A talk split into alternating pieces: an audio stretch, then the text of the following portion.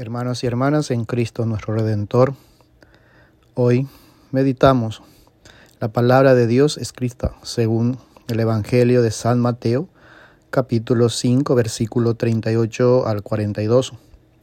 En aquel tiempo Jesús dijo a sus discípulos, Ustedes han oído que se dijo ojo por ojo, diente por diente, pero yo les digo que no hagan resistencia al hombre malo.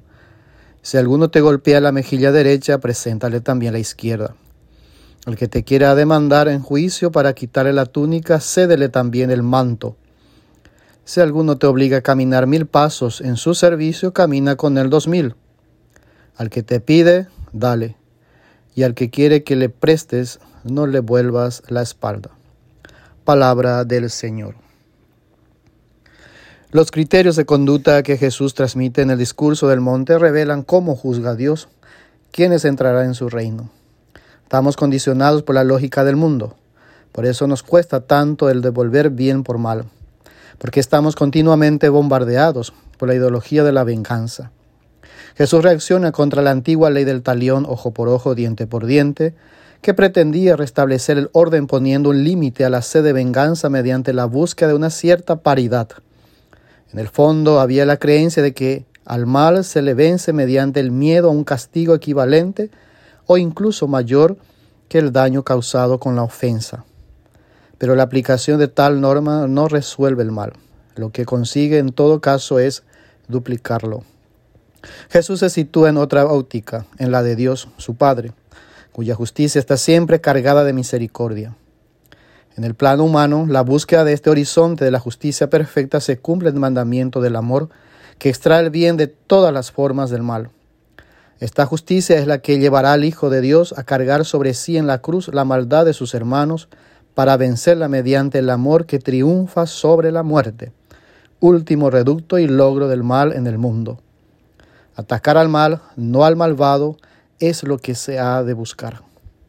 Por ello la Iglesia ha repetido tantas veces que hay estructuras sociales de pecado que influyen en las personas volviéndolas malas, a veces sin que se den cuenta.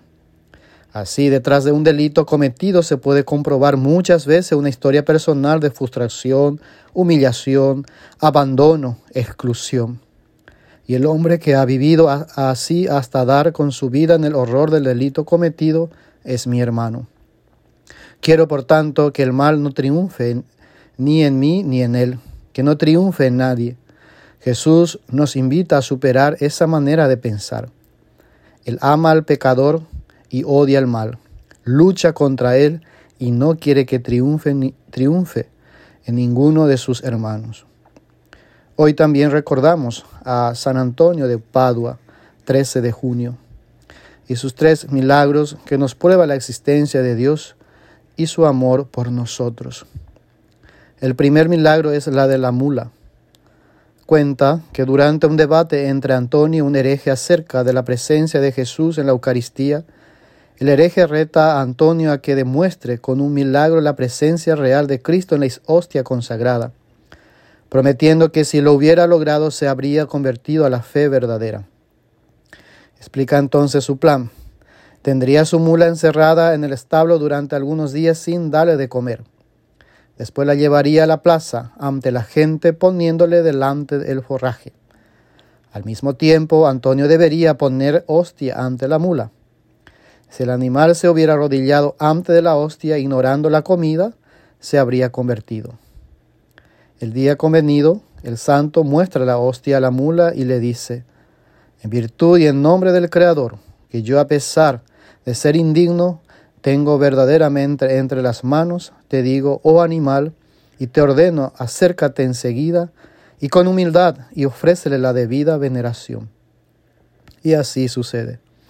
Antonio no ha terminado aún de pronunciar estas palabras y la mula baja la cabeza hasta los jarretes y se arrodilla ante el sacramento del cuerpo de Cristo. El segundo milagro es la predicación a los peces. Esto habría ocurrido en Rimini. La ciudad se encontraba firmemente controlada por los grupos heréticos. A la llegada del misionero franciscano, los jefes dan la palabra de orden encerrando en un muro de silencio. De hecho, Antonio no encuentra a quién dirigir la palabra. Las iglesias están vacías. Sale a la plaza, pero allí nadie da señales de darse cuenta de él. Nadie presta atención a sus palabras.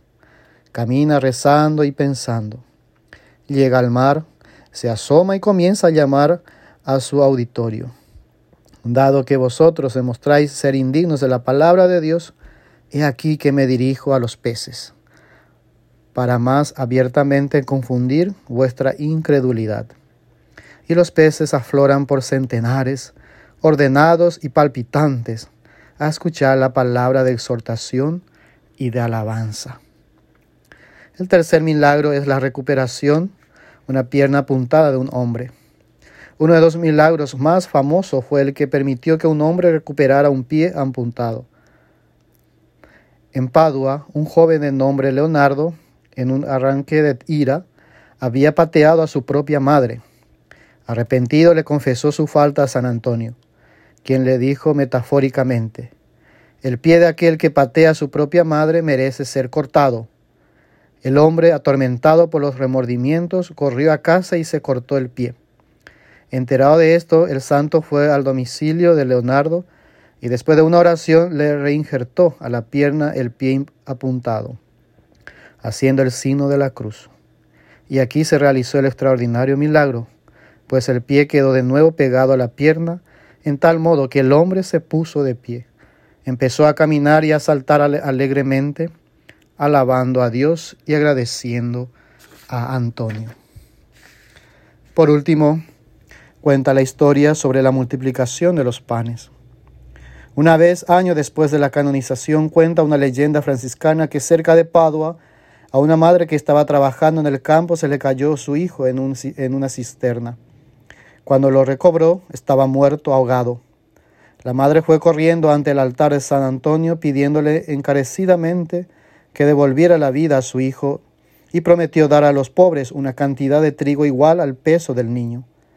Al final de su súplica, el niño fue reanimándose hasta volver a la normalidad. La mujer tomó el trigo, lo amasó y distribuyó el pan entre los pobres.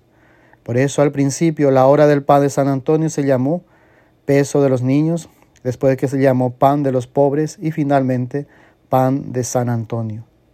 El día de la festividad del santo se distribuye entre los fieles que van a la misa panecillos en recuerdo del pan de San Antonio en las iglesias dedicadas al santo.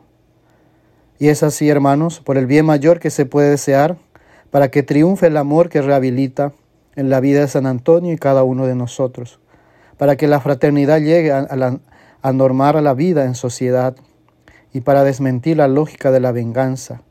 El cristiano que sigue con radicalidad a su Señor como San Antonio, se hace capaz de renunciar aún a su propio derecho, muestra la otra mejilla, entrega capa y manto y camina con el otro no una milla, sino dos.